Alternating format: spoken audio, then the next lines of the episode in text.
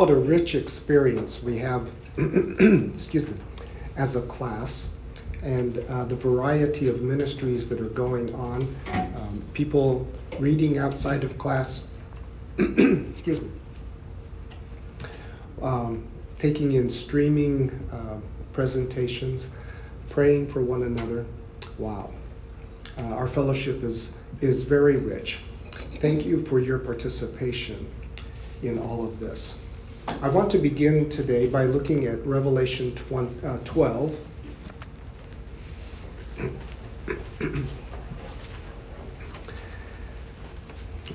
we will address this um, more at length as we get into the book in a few months.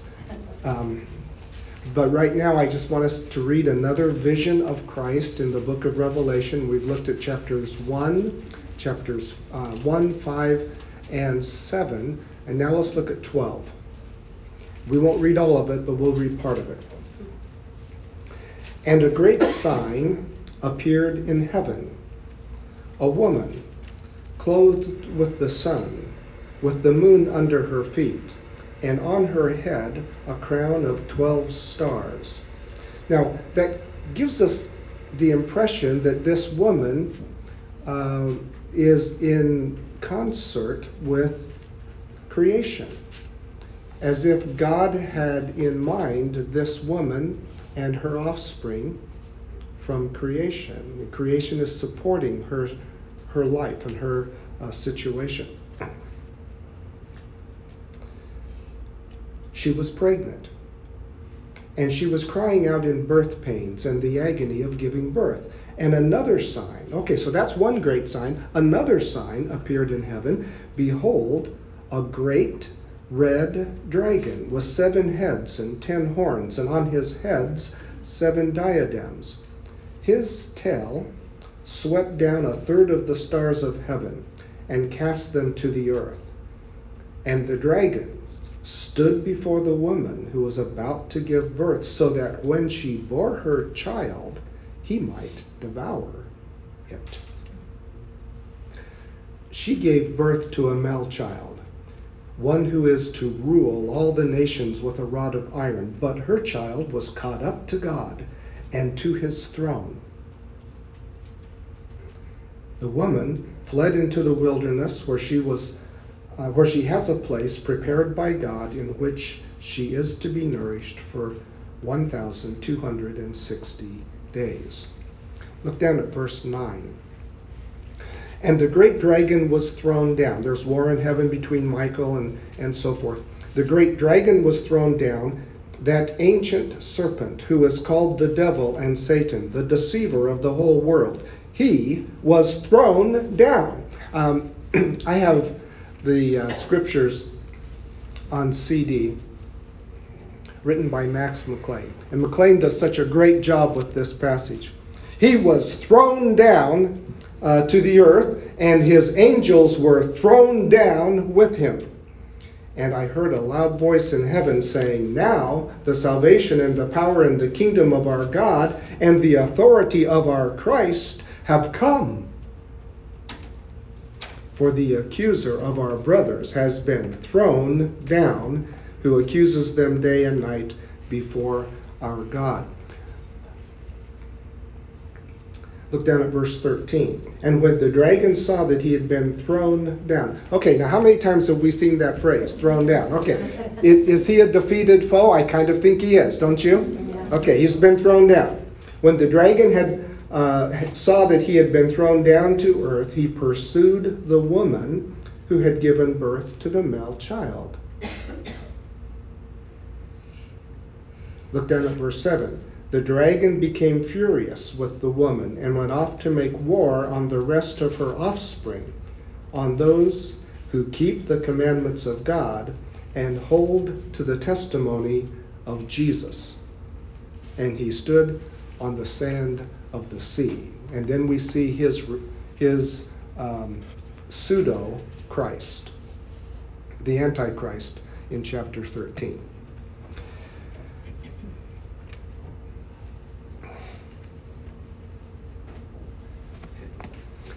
Okay, now I, I want to uh, give a word of appreciation to those of you who are tolerating the depth of our study on millennialism. And now I'm going to uh, venture into tribulationalism, and there are a number of approaches to it.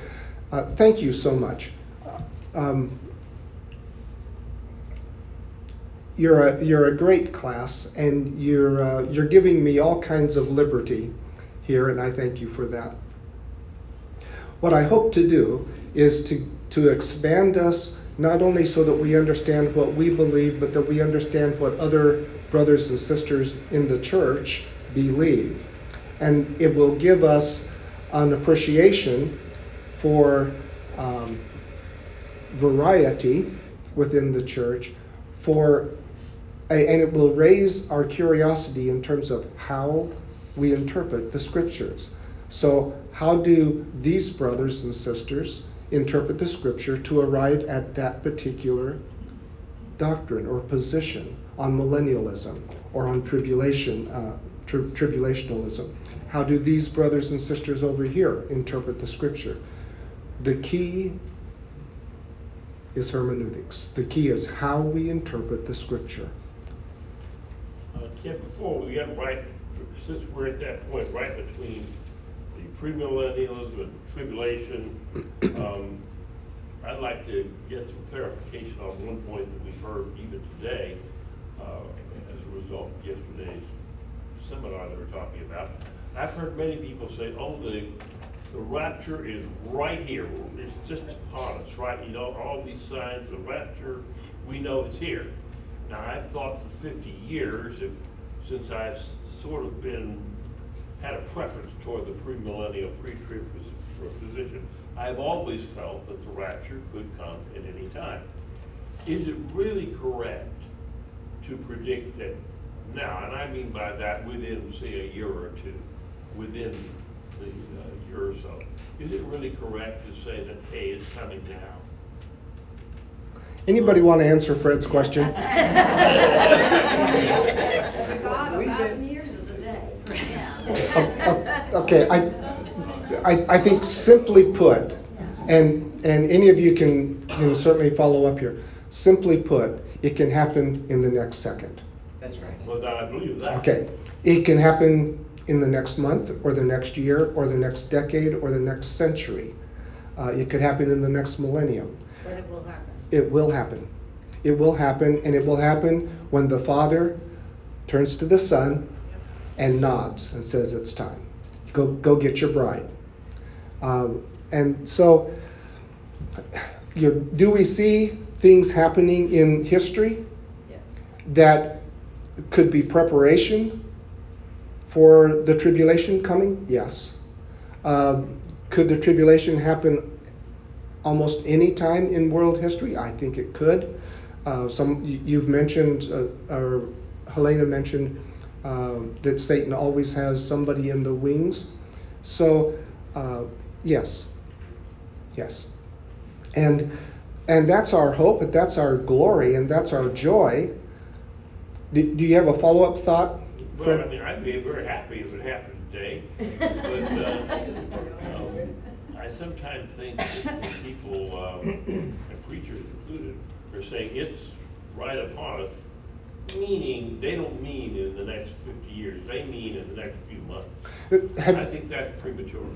Have you, uh, are, are you acquainted with David Jeremiah's ministry? Yes. Okay, Yes. and he's recently, hasn't he just recently finished a series on this in which he was talking about the kind of the prerequisites for the end times? And, and I believe his conclusion was everything's ready to go. It just depends on when God wants. Yeah. To I- start it. agree with that.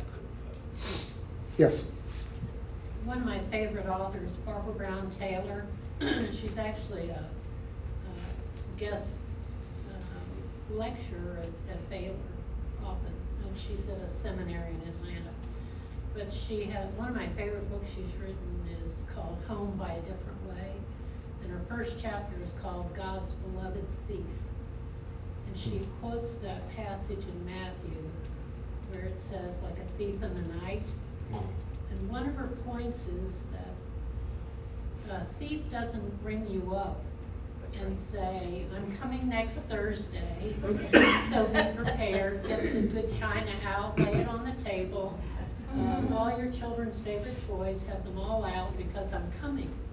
The point of end times is that we are to be prepared every day.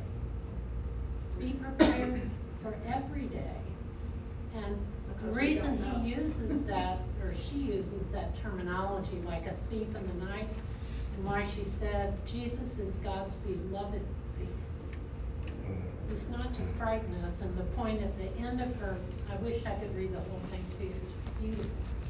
Uh, she says, For he's coming to steal that which we will not give him, which is our heart and our soul and our prized possessions.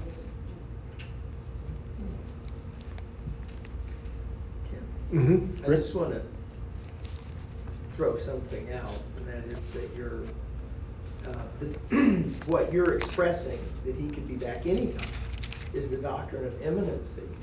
And that doesn't exist if you're mid-trib or post-trib. That means you just tipped your hat that you're pre-trib, because Yes. um, if the rapture is mid-trib, Jesus can't come back till middle of the tribulation. Right, so if, if we believe the tribulation is a, is a literal seven year period of time, then uh, Christ cannot come and get his church if it, that event, if the rapture occurs in the middle of that seven year period. And one other thing, Mhm. and that is, that there's a, a poem that the sailors use that uh, is Jesus, when he was addressing the disciples, were saying, you know, show us what's going to happen. And the sailors today say, um, red sky at morning, sailor's warning. Red sky at night, sailor's delight.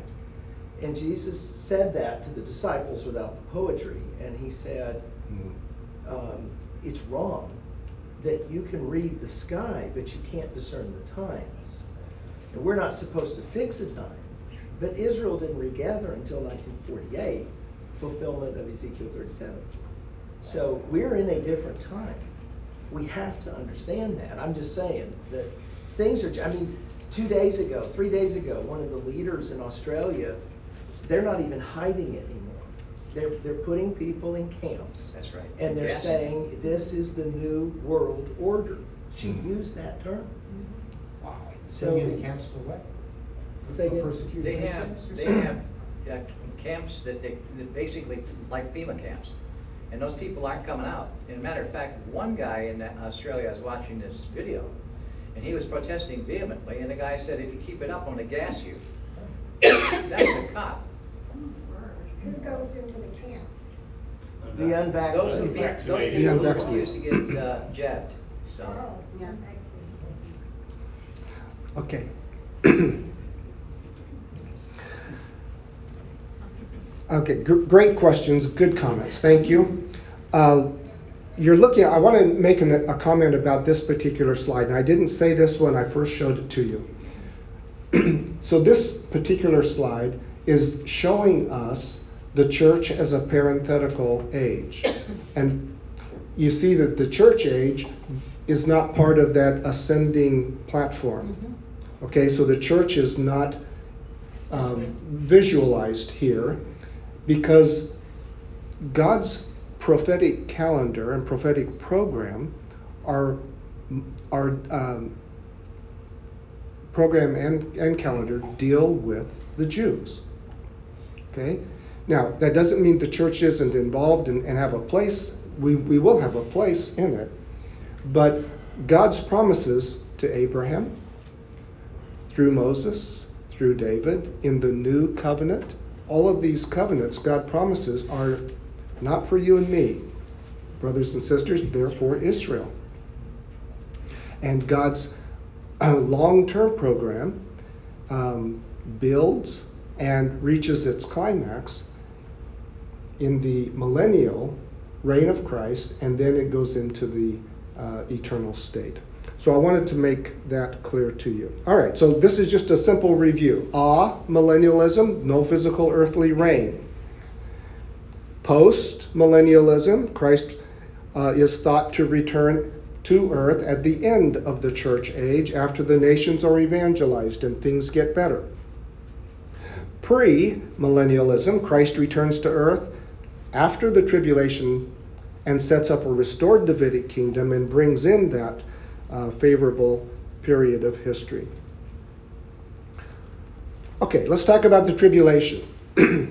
and um, so you're familiar now with pre, mid, pre wrath, post, some of those, at least some of these concepts. So pre tribulational rapture, Christ takes the church to heaven before the tribulation.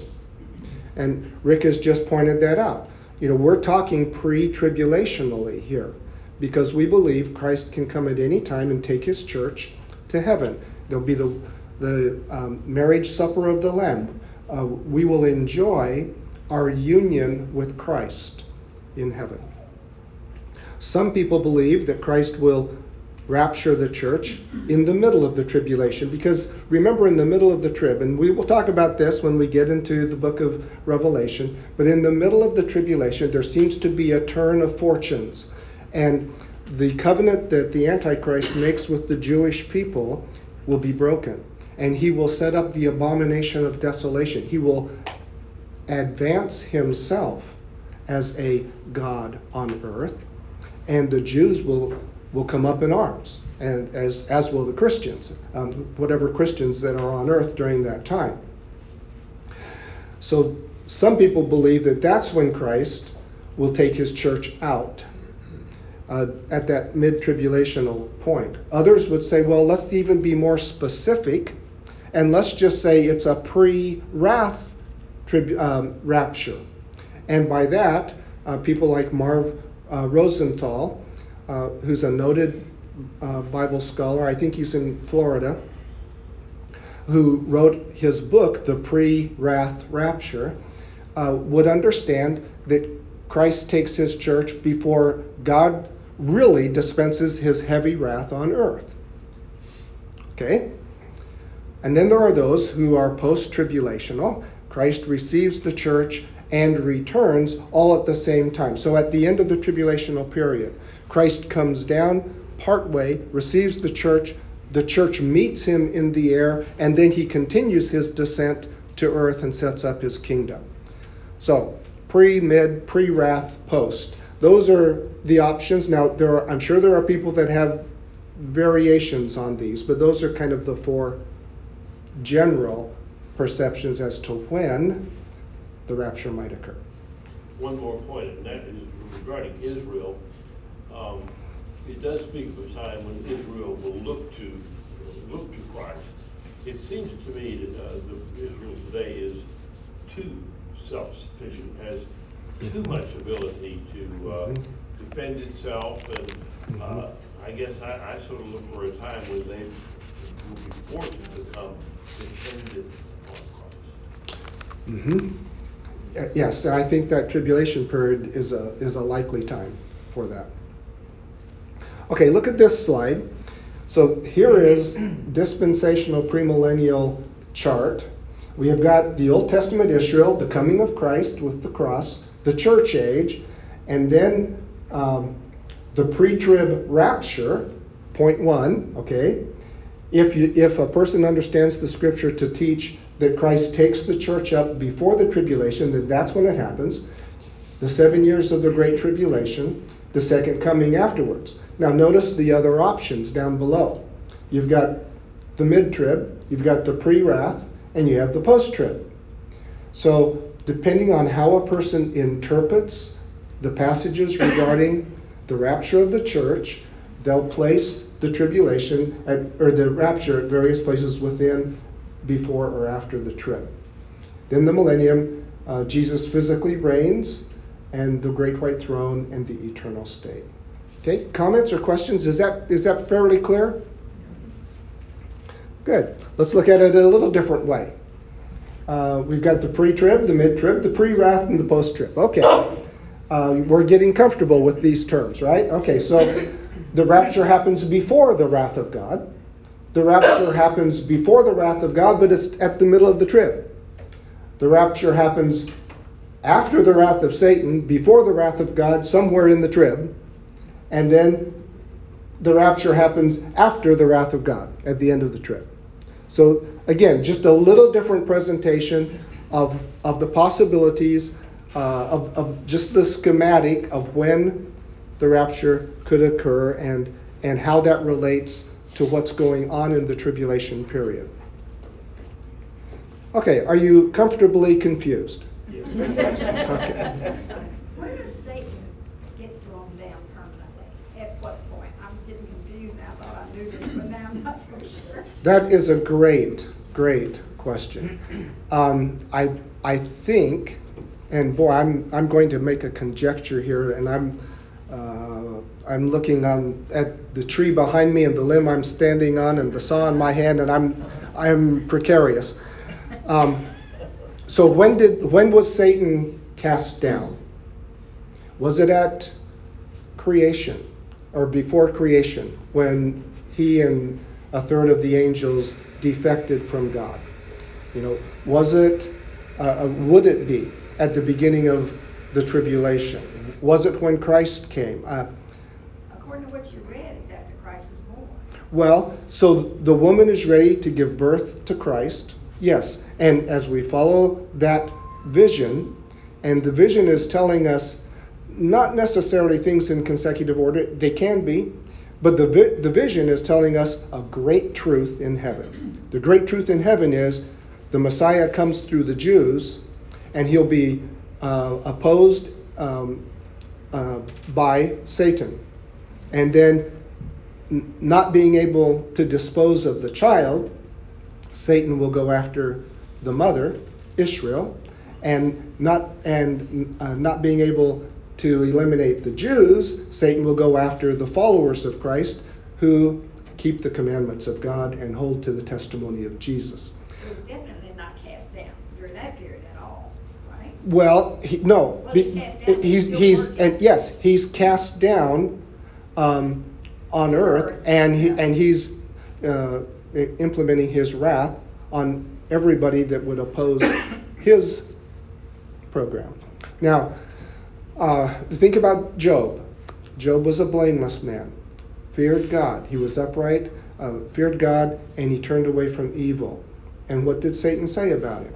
Well, he's just serving you because you're so good to him.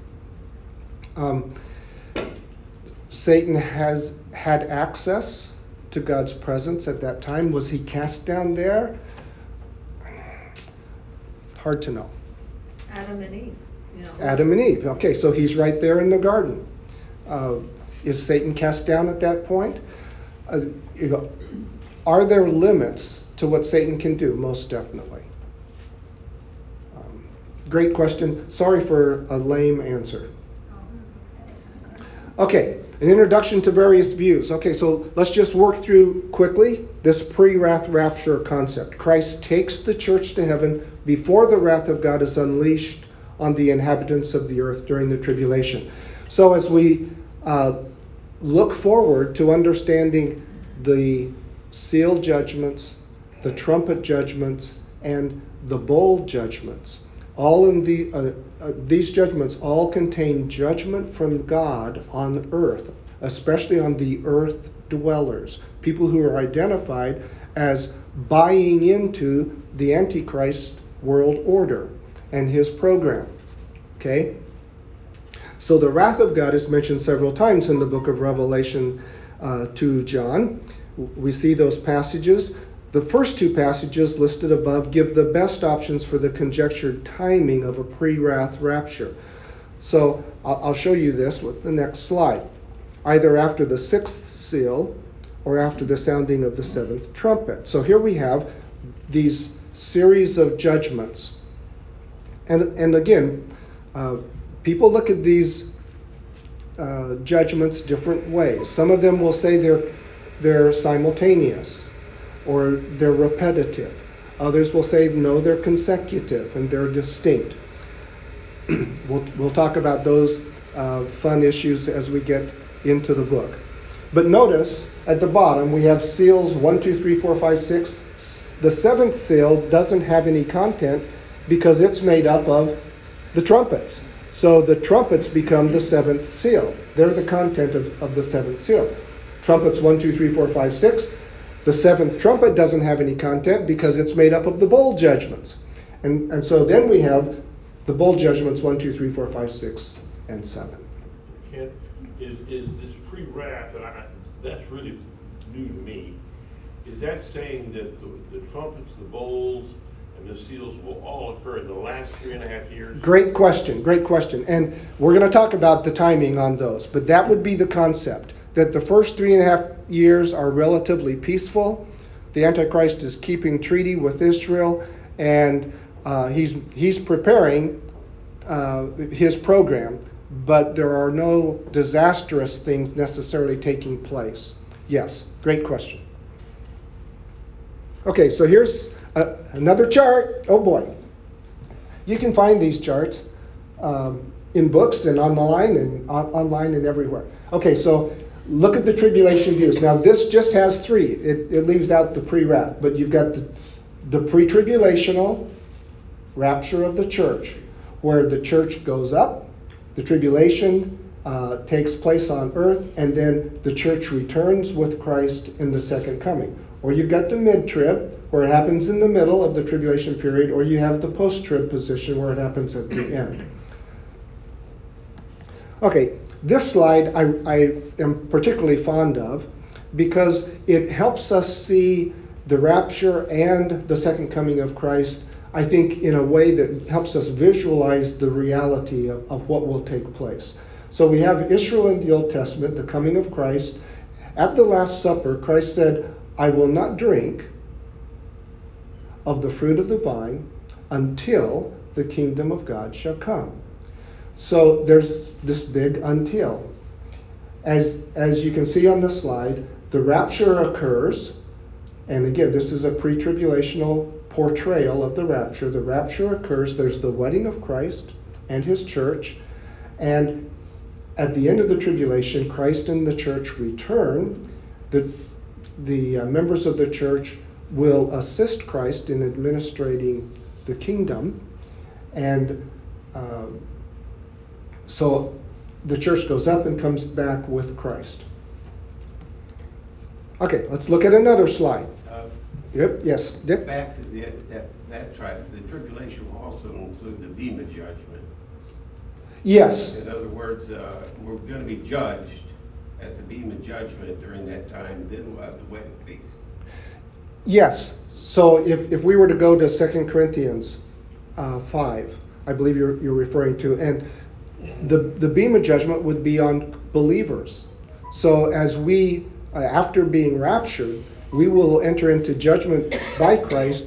Um, he will, as Paul says in Corinthians, uh, our works will be burned up like wood, hay, and stubble, but the gold and the silver will remain. So our our sterling service for Christ will be proven, and we will be rewarded for that. Bema seat judgment it happens after the church is raptured.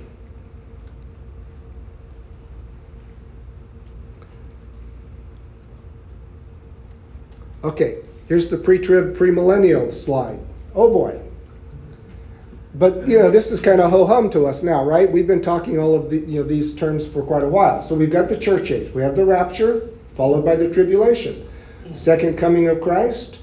There's the battle of Armageddon, the millennium, the battle of Gog and Magog, uh, the final rebellion, and then we have the great white throne. And and as Dick pointed out, there are many um, historical events that will take place. We don't have them all on the slides, okay? Some of them are on the slides, but not all of them. Here's another slide. Um, so we've got the death, burial, and resurrection of Christ. He ascends to heaven. We have the church age. After the church age, the rapture. Uh, the judgment seat of Christ. Dick mentioned that here just a moment ago.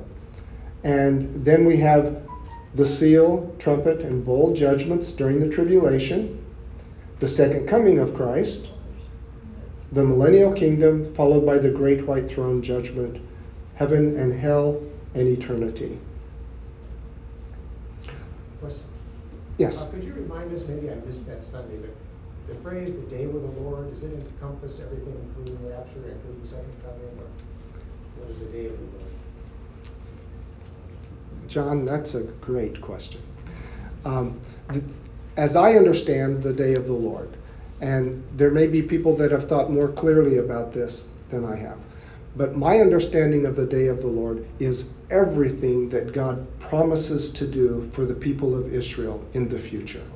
So, will it include the tribulation? I think it will include the tribulation. I think that's part of the day of the Lord. Joel talks about the day of the Lord in, in Joel 2 and 3. Uh, Zephaniah talks about um, oh, I want, I want to get the phrase. I, I, believe he refers specifically to the day of the Lord. Uh, the prophet Zephaniah does. So I think it's everything. The day of the Lord is when God says, okay, enough of all of this stuff of, uh, that's going on on earth, enough of what man is doing to man, enough of, of what the defected uh, angels are, are doing with men. We're gonna we're gonna right this ship. Uh, I'm going to demand every knee bow, every tongue confess. We're gonna shape up the world. And so he he comes and he does all of that, and he will get the glory that he is deserved. So I think the day of the Lord is all of that. Now I think it includes you know gloriously it includes the millennium. Um, but it will begin with judgment and move into the millennial reign.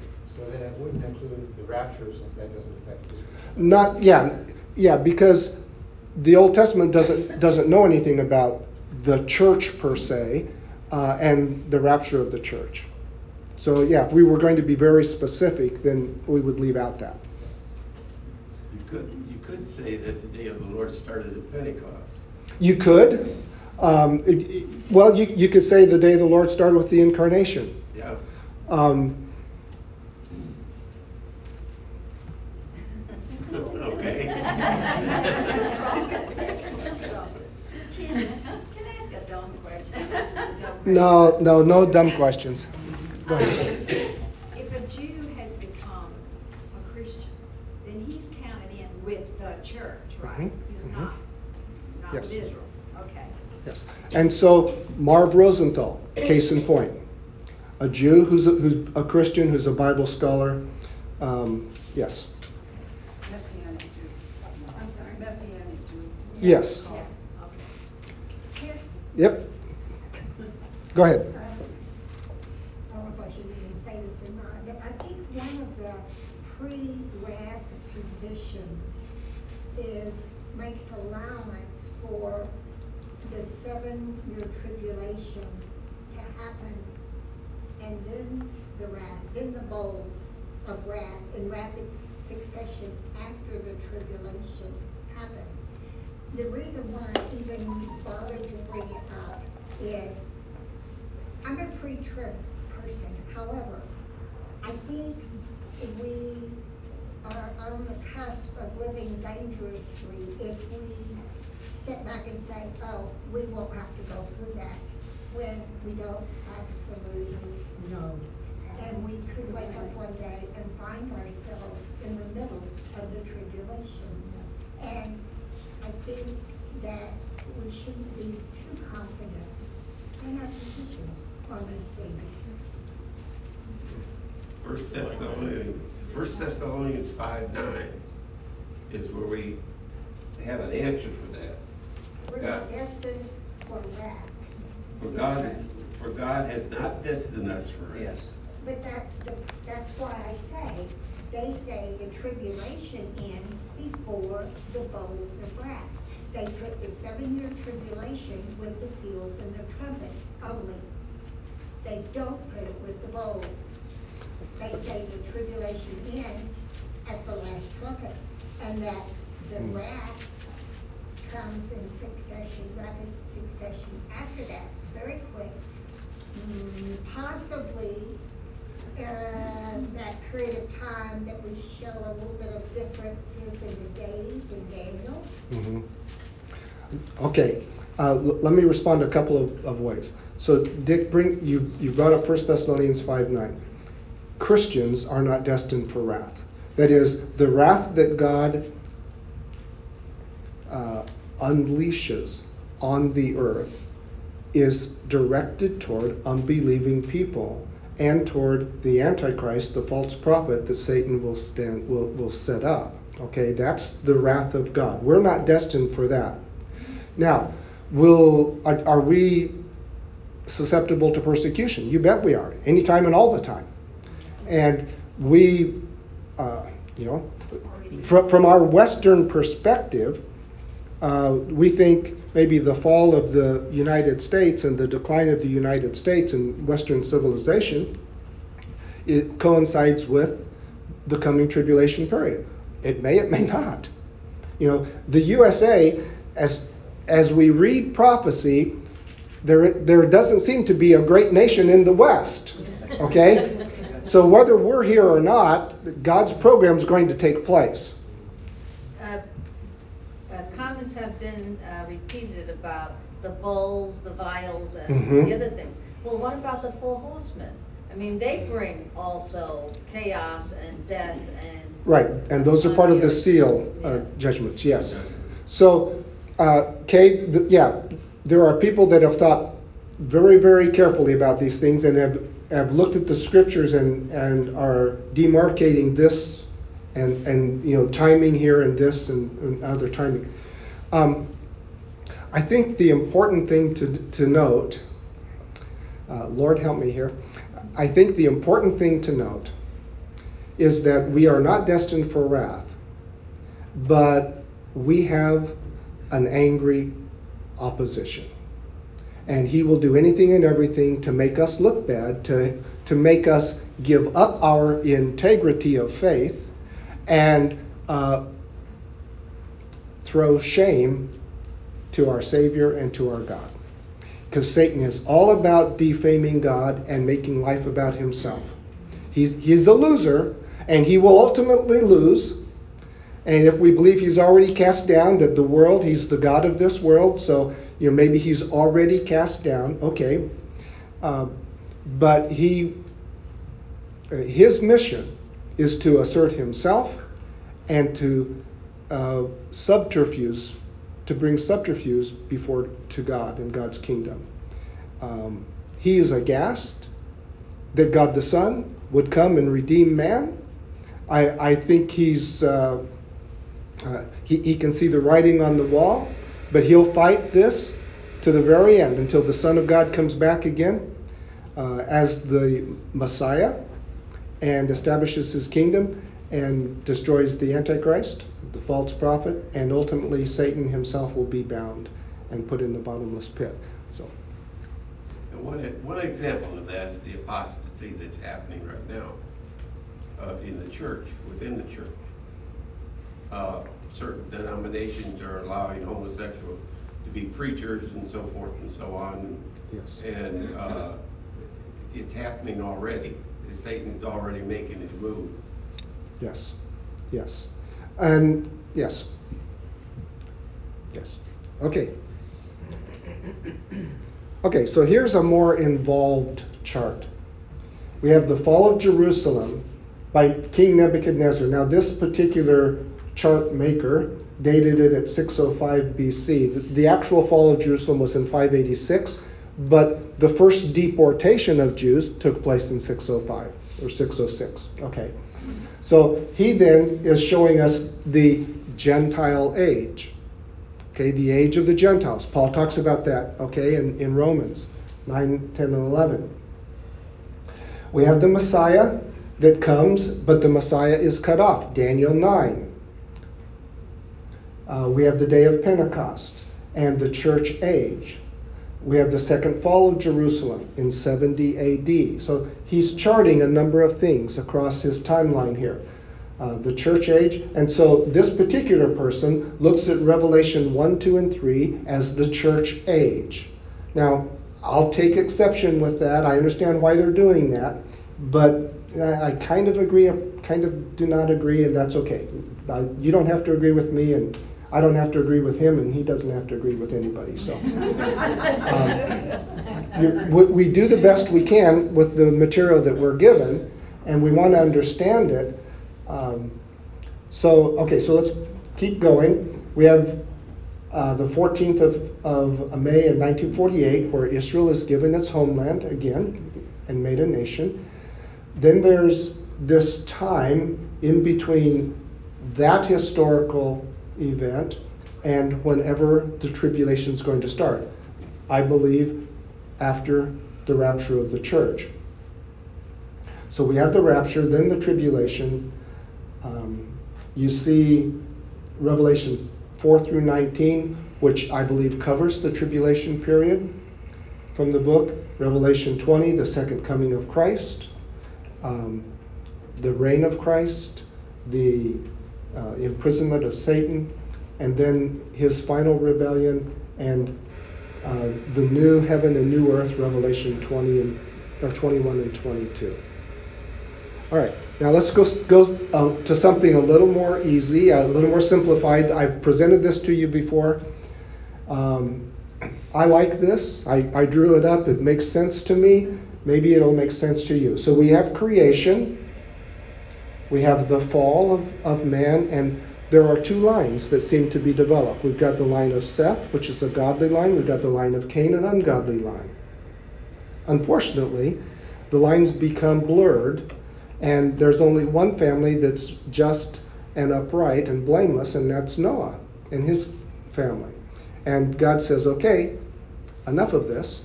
Uh, goodbye. And he brings a flood, and, uh, and everybody but eight die. Um, then God says, I'm going to narrow my focus uh, to a family, and through that family, I'm going to try, or not try, I will bring deliverance to the human race. And that the head of that family is Abraham.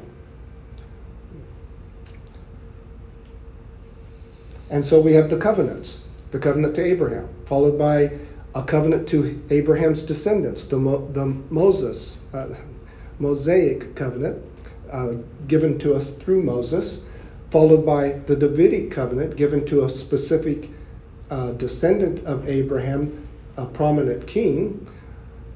And then we have the new covenant through the prophets, again given to the Jewish people, to the people of Israel, to the people of Judah.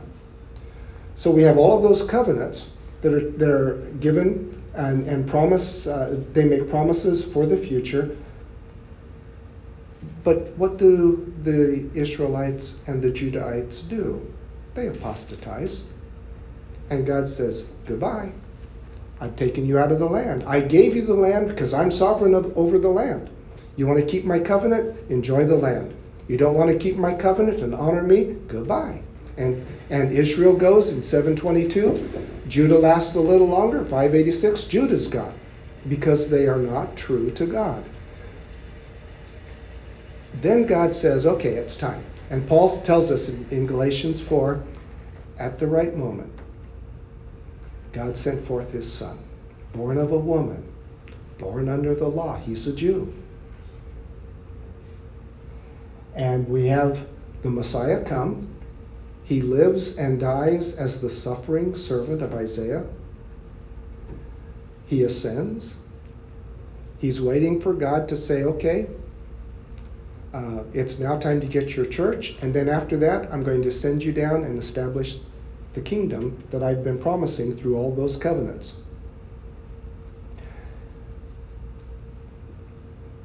Christ will come for, for his church, take the church to heaven. We've got the tribulation or Daniel's 70th week.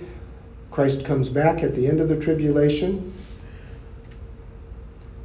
brings in and ushers in the millennial kingdom. Then we have the final rebellion. And then at the end, of course, the new heaven, the new earth, and the new Jerusalem. Yes? Uh, just one question. When uh, believers come down to Jesus at the second coming, Yes. We be in glorified bodies. Yes. But then those entering the millennial kingdom on earth are just in normal bodies, right? Yes. Well, how does that interaction look like with different kinds of beings, so to speak, with glorified body and regular people? Okay, great question, John. And there Does that ever occur in Scripture where it's mentioned that those two kinds of people are together? Christ, Christ came and ate with his disciples. I'm, I'm sorry, Gene, what did you? Christ came and ate with his cycle. Yes. And glorified Father. Okay. That's what we think. Okay.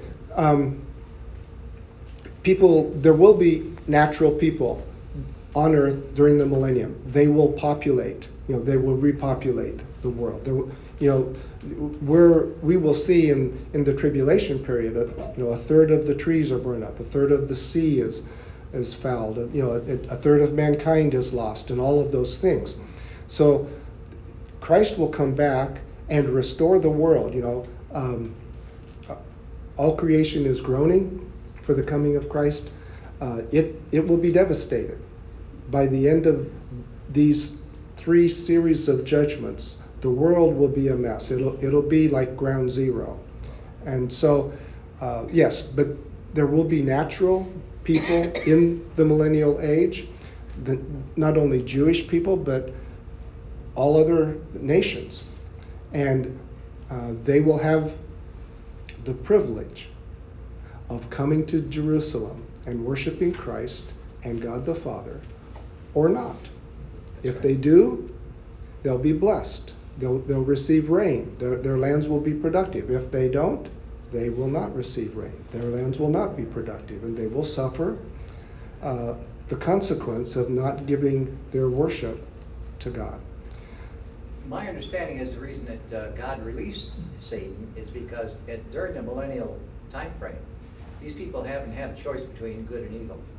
Because Satan has been locked up. So he releases him, that's from what we've understood, so that the people can say, okay, now I have a choice. And I like what he's selling, I'm going to take him. Okay, um, let me clarify that just a little bit, okay? Okay. So the natural people in the tribulation or in the millennium will still have their old nature, That's right. okay? So they can sin. Now, the people who are part of the new covenant will have a new heart, and um, the the uh, the Holy Spirit will be in their lives, such that they don't even need teachers because they will all know the law. Okay, so there will be a variety of people on earth, uh, covenant people, un, and, and not covenant people, and and so forth. Um, I, you know, why does God allow Satan this final rebellion? I'm not sure. Yeah, that's what I had heard, that the reason Yeah. it was is because since Christ is, is reigning in Jerusalem over the, everything, there are people who are still gonna be sinners. Mm-hmm. And so, but there's no place for them to go other than with Christ. So that's why they s- Yeah. said, release the devil, and some of these people say, I wanna go with him. So that's when they go to the pit. Yeah, the, the human heart is always about itself. Yeah. And just like Satan, you know, Satan's heart was always about himself. Yeah. Or not, it wasn't always, but it became about himself. And so, okay, let's pray.